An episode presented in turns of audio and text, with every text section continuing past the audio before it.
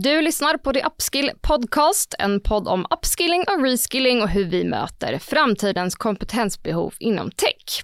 Och vi som pratar och hörs här, det är jag, Emma Annerud och Louise Vanerell från The Upskill Company. Ja, och idag har vi med oss en tredje röst här i studion också. Vår kollega Elin Annerud är i studion för att prata stress. Ett viktigt ämne och där vi idag ska fokusera på hur man jobbar för att förebygga och hantera. Mm.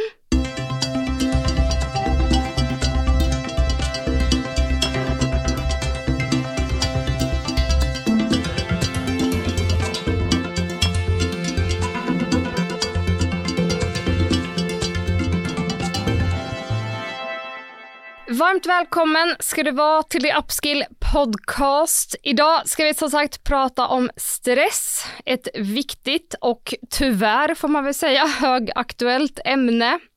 Eh, vi pratar ju mycket utveckling i den här podden och att man parallellt med att man också har en massa saker på sin to-do-lista också behöver lära sig en massa nytt och hålla på omvärldsbevaka och ha sig. Eh, så att ha en fungerande arbetsmiljö där man har förutsättningar för att kunna hantera sin arbetsbörda betyder förstås att man som arbetsgivare måste hålla koll på hur sina anställda mår och också förebygga negativ stress. Ja, och vill man att människor ska kunna prestera och göra bra saker så är det ju arbetsgivarens ansvar att se till att man bygger och underhåller en kultur som ger rätt möjligheter för det. Och just det här ska vi prata om idag och det ska vi göra tillsammans med dig Elin. Välkommen hit! Ja, tack så jättemycket. Jättekul att vara här. Elin, för er som inte känner henne, jobbar som eh, programkoordinator och coach här hos oss på Upskill. Och du är utbildad inom kognitiv neurovetenskap, tillämpad positiv psykologi och psykosocial arbetsmiljö. Stämmer.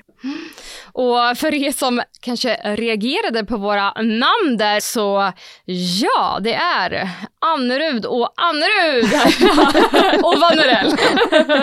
Elin och jag är systrar. Precis, och det är många som brukar reagera på att vi har ganska lika röster också, så vi får väl se hur det här går. tänker jag bara är bra för min del, kan jag glida på, ta åt mig äran för alla smarta saker du kommer att säga här idag. Det blir perfekt. Eh, men om vi ska ta och dyka ner i ämnet stress här nu då. Så vi gillar ju att ta saker från början här. Så Elin, kan inte du berätta lite kort om vad stress egentligen är? Alltså vad det är som händer i kroppen. Mm. Alltså stress är ju en av de mest naturliga reaktionerna som vi har egentligen. Och det är ju en reaktion som grundar sig djupt i oss som människor och hur vi faktiskt fungerar. Så stress är ju en helt naturlig del av våra liv. Och det som händer är att när vi då ställs inför en utmaning så gör kroppen helt enkelt en jättekraftansträngning för att antingen möta det som vår hjärna uppfattar som ett hot eller fly undan från det. Och även om det idag kanske mer handlar om faktiskt psykiska utmaningar som vi ställs inför, så reagerar ju fortfarande vår kropp och hjärna på samma sätt som den alltid har gjort. Men alltså, man ska ju inte måla upp stress som någonting som bara är negativt. För våra stressreaktioner är ju faktiskt en av de saker som har fått oss människor att överleva. Och de pushar ju oss också att ta oss framåt i livet. Ta till exempel situationen när vi går på en arbetsintervju då är det ju fullt naturligt att vi är lite nervösa. Vi kanske till och med måste ha lite stressnivåer i kroppen för att kunna leverera någonting, för att kunna prestera. Och en sån stressreaktion, den är ju helt enkelt inte skadlig, utan kan få mig att skärpa till mig och fokusera bättre. Men vad är det som händer då? För att jag tycker att det är jättebra att börja liksom redan nu med att nyansera bilden lite av stress, för det är så himla lätt att säga att är stressad jämt. Um, det är ett inneord. Ja. Men eh, det kommer ju såklart liksom någon, någon, någonstans där, där det liksom inte då blir det här positiva. Liksom. Mm. Vad, är det, vad är det som händer då? Det är ju ändå, även om du säger att det har fått oss att överleva i många år, så är det väl det som liksom idag snarare tar koll på oss. Precis, mycket handlar ju om det att generellt sett är vi människor ganska tuffa och vi klarar de här stressiga situationerna. Det är ju när vi dels inte har resurserna för att klara av stressiga situationer, men det är också när vi inte får den här viktiga återhämtningen. Det är där det kan börja bli farligt och skadligt på riktigt. Nej, men och sen det som faktiskt händer i kroppen, det är att vi har två nervsystem i kroppen som reglerar den här stressresponsen. Och båda de här systemet är i sin tur en del av det autonoma nervsystemet. Och det här är ett nervsystem som eh, bland annat styr vår andning, eh, vår, eh, vårt blodtryck, våra hjärtan. Sådana funktioner som inte är direkt viljestyrda, utan det är sånt som sköts automatiskt i oss. Och när vi då ställs inför en utmaning så tolkar vår hjärna situationen som ett potentiellt hot och aktiverar det som man brukar kalla för vårt fight or flight system. Det sympatiska nervsystemet. Och det är det systemet som låter våra kroppar gasa på kan man säga. Och när det aktiveras så frisätts bland annat stresshormoner som kortisol, noradrenalin, adrenalin och de här stresshormonerna tillsammans med våra hjärnors signalsubstanser som serotonin och dopamin, de påverkar ju hur vi fungerar, hur vi tänker och hur vi mår. Det är då, våra, det är då man kanske börjar känna att hjärtat pumpar snabbare. Eh, I det här läget så blir vi mer smärttåliga. Eh, organ som eh, inte behövs i den här kampen kan man säga, de sätts i sparläge. Till exempel eh, matsmältning, fortplantningsorgan. Eh, allt för att vi ska vara så beredda som möjligt för att göra det som krävs för att överleva. men är det därför man ofta liksom kan få problem med magen när man är stressad? Ja, oh ja. ja. Det låter ju så logiskt nu när mm. du berättar det sådär. Och man kan, är det långvarig stress så får man svårt att få barn till exempel ja. och mm. allt det här sätts igång. Men när du säger smärttålig, är det liksom alltså rent fysiskt ja. liksom att någon kan ge mig en smocka i ansiktet liksom och jag hanterar det bättre eller är det Ja, för att stress är ju bara en, eller jag menar smärta är ju bara en psykisk eh, reaktion också. Ja, så tolkning det, ja, precis. Mm. Och eh, när man när andra saker står i fokus så är ju, mm. blir ju smärta, alltså man tolkar ju inte smärtan på samma sätt. Det är väl därför någon som går en boxningsmatch inte liksom reagerar på ett knytnävsslag i ansiktet Säkert. på samma sätt som man skulle göra ja. om du hade, jag hade gett dig Så mycket adrenalin ändå i kroppen. Liksom, så exakt, man, ja. Mm. Det här andra nervsystemet, det parasympatiska nervsystemet, det kan man kalla för vårt lugn och ro-system eftersom det aktiveras just när vi slappnar av, när vi vilar.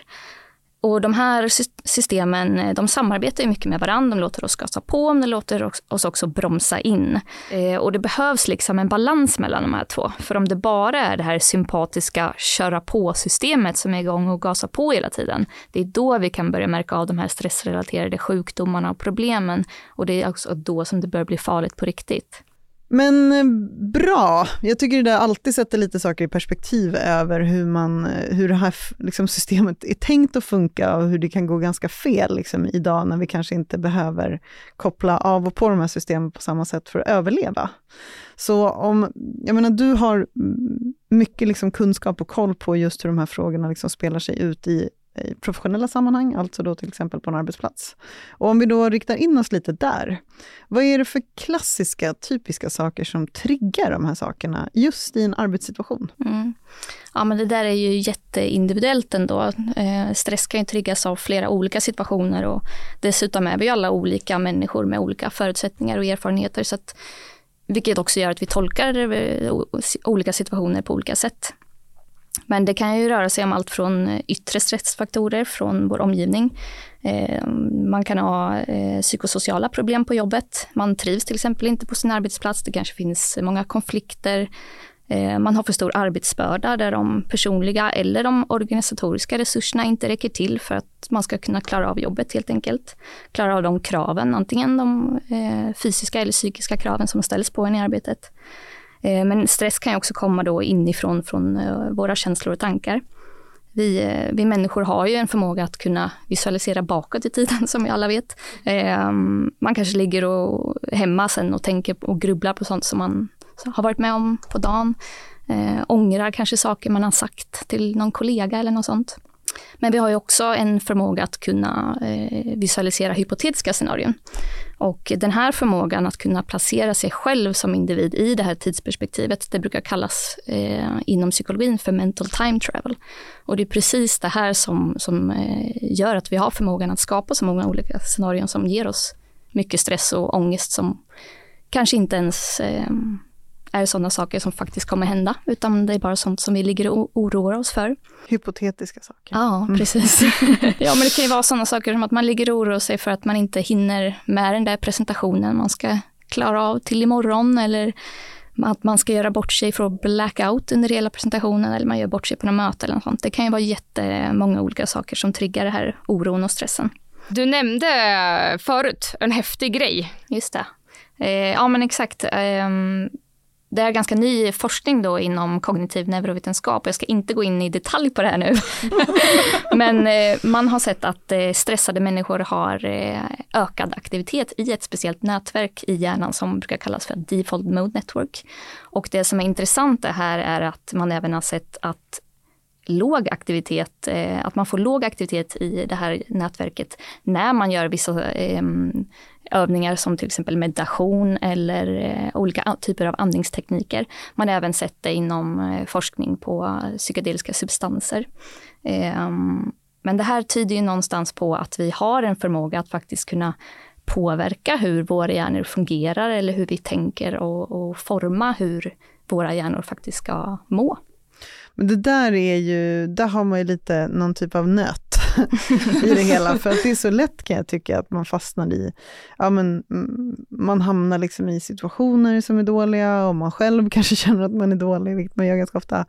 Ehm, och att man liksom blir liten en faller offer liksom för en massa omständigheter. Mm. Jag tycker att det är så viktigt att även när man pratar då som det du kan om, liksom hur det faktiskt funkar rent i hjärnan och i kroppen, men att är man medveten om den här saker så kan man faktiskt verka för med små steg att det liksom ska bli bättre. Precis. Så Elin, några tips på hur man hanterar stress, ja. gissar jag vad det är du vill komma till. Ja, lite och här tycker jag också att det blir viktigt att koppla in, inte för att klappa oss själva på axeln och säga att vi är så himla duktiga, men eh, vi har ju faktiskt plockat in dig för att du aktivt ska jobba just med våra appskillare Precis. För de är ju satta i en, på många sätt, eh, inte alltid stressad, men i alla fall pressad situation där mm. det bara, jag menar det är lätt att tänka på de här 12 veckorna när de ska inhämta all den här informationen och liksom mm. lära sig allt det här nya.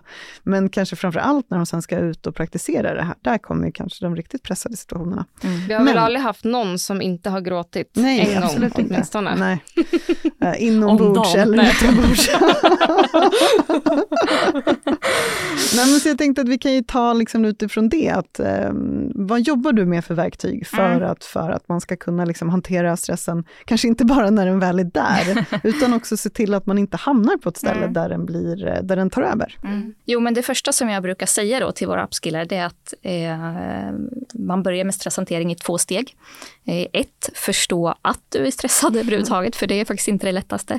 Eh, förstå när du är stressad. Men sen det två... gör man ju ofta så här för sent. Ja, exakt. Mm. Och sen också att förstå vad det är som stressar dig. I vilka situationer blir du stressad?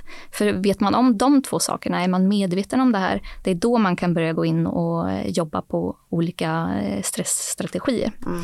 Var eh, proaktiv. Precis. Ja. Eh, men först så har man ju de här förebyggande metoderna som vi var inne lite på här.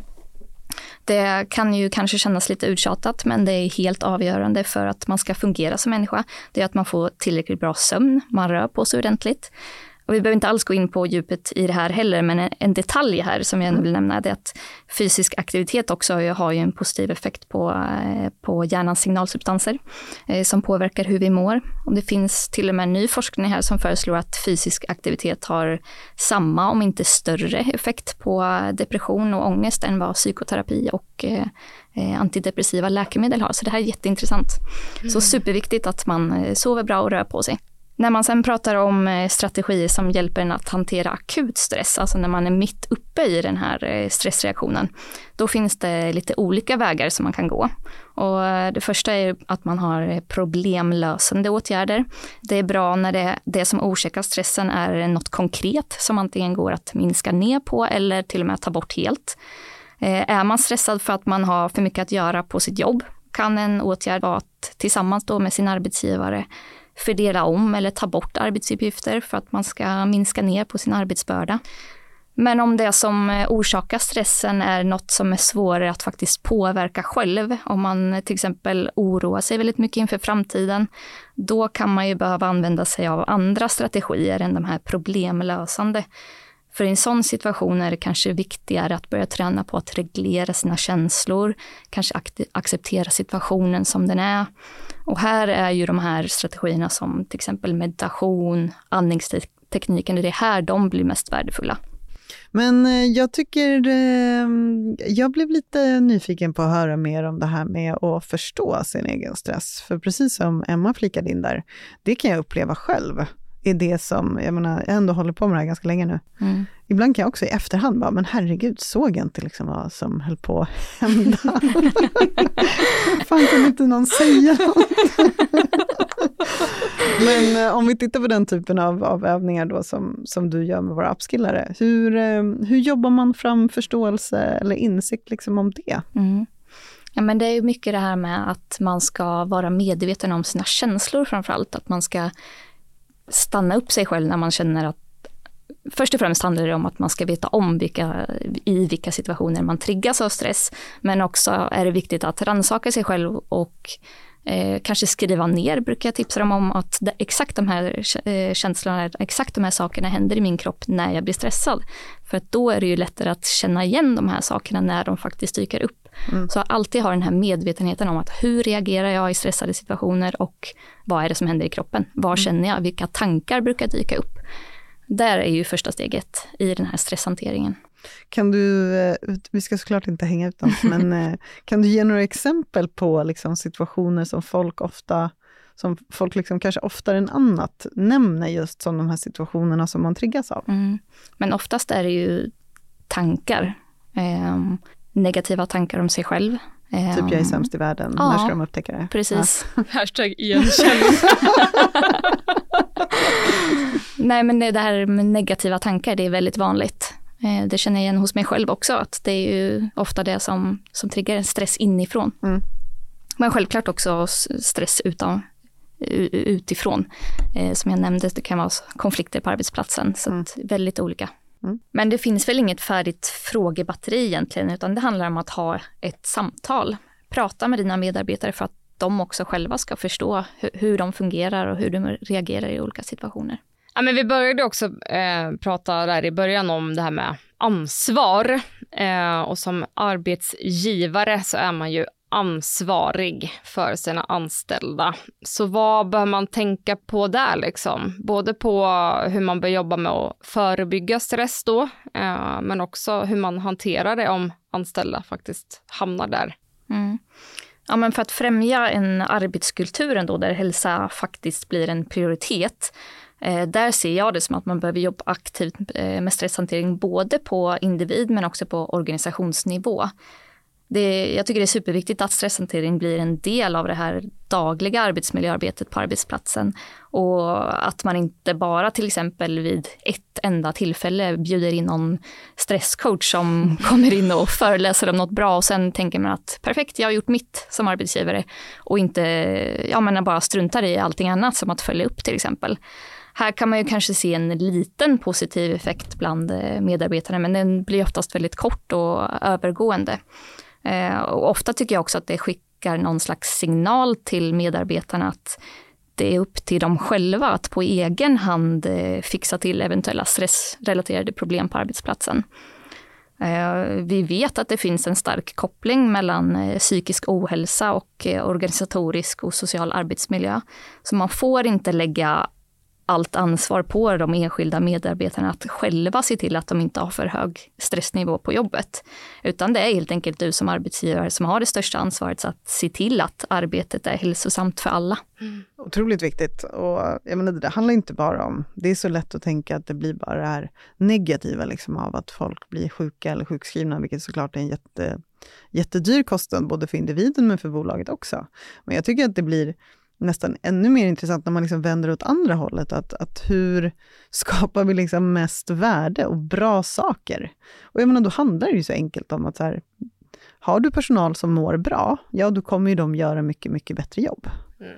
Eh, så det är en sån enkel ekvation även åt det hållet. Där det blir då ännu larvigare av att ta in den här stresscoachen som kommer in en gång om året och där tänker man att man har checkat av den boxen. När man inte förstår att så här, men pratar vi och jobbar och har en kultur som främjar och tänker på det hela tiden, så kommer folk bli lite bättre hela tiden. Mm. Mm. Ja, det är inte när man är stressad som man är sitt Nej, bästa jag. eller Precis. kreativ, eller liksom mm. alltså du vet allt sånt här det är ju, man tar ju jättekonstiga beslut när man är stressad många gånger. Mm. Och prioriterar fel och allt vad det kan vara. Mm. Det är samma där, att man så tar tid typ en gång i halvåret åt att nu ska vi sitta och spåna lite och försöka Ja. vara lite innovativa Mm, idag. Så här, ja, men mår man bra och liksom inte har en arbetsbörda som är Ja, mm.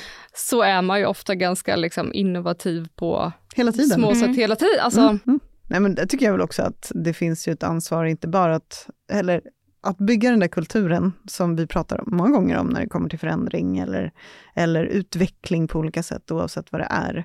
Men i olika typer av ledarpositioner gentemot team eller övergripande, så måste man ju liksom se vad det är för människor man har. Och också se att så här, oj, nu har liksom Emma varit lite på hugget här.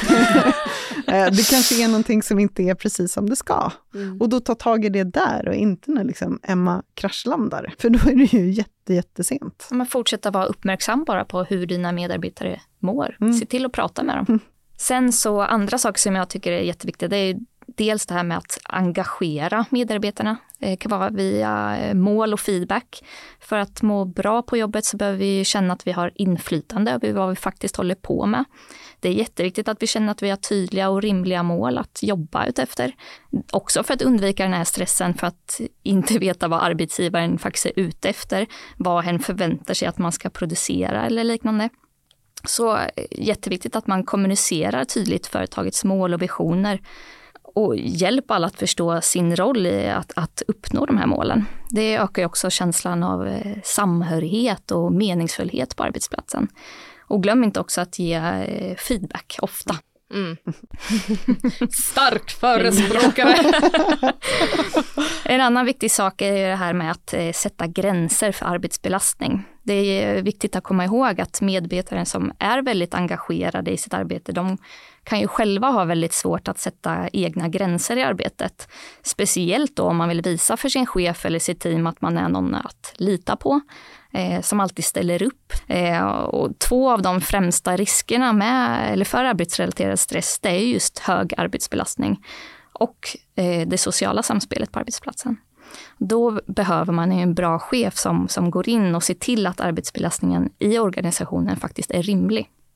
Men det kanske inte är alltid en helt lätt uppgift heller. Eh, Av egna tidigare upplevelser så vet jag att man som medarbetare ofta har kanske ett betydligt större ansvar eller betydligt fler arbetsuppgifter som arbetsgivarna kanske inte alltid tänker på att man har. Mm. Eh, som kanske inte står i någon arbetsbeskrivning eller som inte står i någon jobbeskrivning.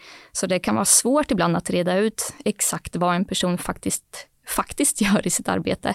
Eh, så att, eh, men där behöver ju en bra chef gå in och känna till det här och prata med sin medarbetare. Vad är det du har? Vilka psykiska krav ställs på just den här medarbetaren? Superviktigt att ha en öppen dialog. Det kanske är något som är ännu svårare nu när många sitter hemma och jobbar. Absolut. Man inte ens liksom ser varandra på kontoret. Precis. Liksom. Nej, men sen också är det ju jätteviktigt att man faktiskt fungerar som en förebild eh, som chef. Man själv är en förespråkare för hälsa. Visa att man prioriterar sin egen hälsa och vara den här friskfaktorn genom att visa att man inte själv jobbar övertid hela tiden. Ring inte alltid dina medarbetare efter kontorstid. Ta regelbundna pauser i, från arbetet. Eh, hjärnan är ju, funkar ju inte så att man kan köra på helt utan pauser hela tiden. Så att visa att du är en sån som förespråkar att man ska ta ordentliga pauser under dagen, ta ordentliga eh, lunchraster. Här finns det en otroligt bra modern funktion i alla mejl. Tänkte Klienter. exakt säga Mm. den. Schedule send. Så alla ni natträvar där ute som gärna gillar att skriva mejl på kvällarna och nätterna, Mm. sätt en liten schemaläggning på det mejlet istället för att skicka det klockan sju. Exakt. Eh, sätt det klockan åtta på morgonen. Nej, men en sista sak som jag tycker är otroligt viktig att komma ihåg också, det är att vår förmåga att hantera stress också påverkas av hur vi har det hemma. Är det något eh, som har hänt hemma, går vi igenom något, privat så är det självklart att det också påverkar hur vi fungerar på arbetsplatsen, hur, det, hur vi presterar på jobbet. Eh, så att jag tycker personligen då att en bra chef också stöttar medarbetarna även i sånt som sker utanför platsen. Eh, och här får man ju självklart anpassa stödet, för det varierar ju vad personen faktiskt behöver. Det kanske räcker med en så enkel fråga som hur mår du idag? Man eh, visar empati och medkänsla för, för personen. Det kanske räcker ibland, men ibland kanske det också behöver vara så att man kopplar in något professionellt samtalsstöd och, och hjälper medarbetaren med det, att den får det stödet som den faktiskt behöver. Och en otroligt enkel sak där som jag vill inflika är att som chef, om man vet att ens medarbetare går igenom någonting jobbigt privat, att bara här, lyfta bort allting som inte är absolut nödvändigt från någon under liksom ett par dagar eller en vecka mm. eller vad det mm. nu kan vara. Och bara så här, fokusera på ditt yeah. och bara det här, vi löser resten. Mm. Eh, så här, världen går inte under. Mm. Eh, den tycker jag är ett sånt medel som alldeles för få människor ändå tar till.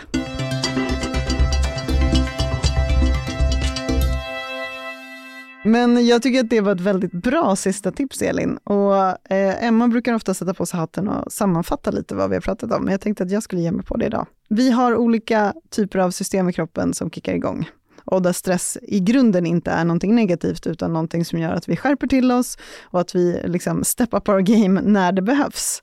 Men att problemet som kan uppstå gällande stress är när vi inte liksom kliver ur det, utan vi är i det hela tiden, på grund av att systemet så som det är utformat, är inte utformat efter den värld som vi lever i idag. Och med det sagt så behöver vi då se till att vi arbetar och lever på ett sätt som gör att vi har en chans att återhämta oss. Där vi har en chans att liksom, eh, gå tillbaka i de här systemen så att vi just kan bara trigga igång det när det faktiskt behövs. Mm. Eh, när det kommer till arbetsplatsen, så som typ allt, det är samma sak varenda gång vi pratar om vad man behöver göra för att ha bra medarbetare som trivs och gör ett bra jobb. Man behöver vara transparent, man behöver visa med eh, sin person som ledare. Att man eh, prioriterar de här sakerna, man föregår med gott exempel, man ger det tid och utrymme och visar att det är viktigt. Och i, på arbetsplatsen när det kommer till liksom att förebygga negativ stress, så se till att folk gör rätt saker, att de har rätt förutsättningar för att göra rätt saker och se till att folk inte behöver lägga massa tid på skit. Bra sista! Tack så jättemycket för idag. Kul Elin att du hoppade in här med oss idag. Tack, det var jättekul. Mm.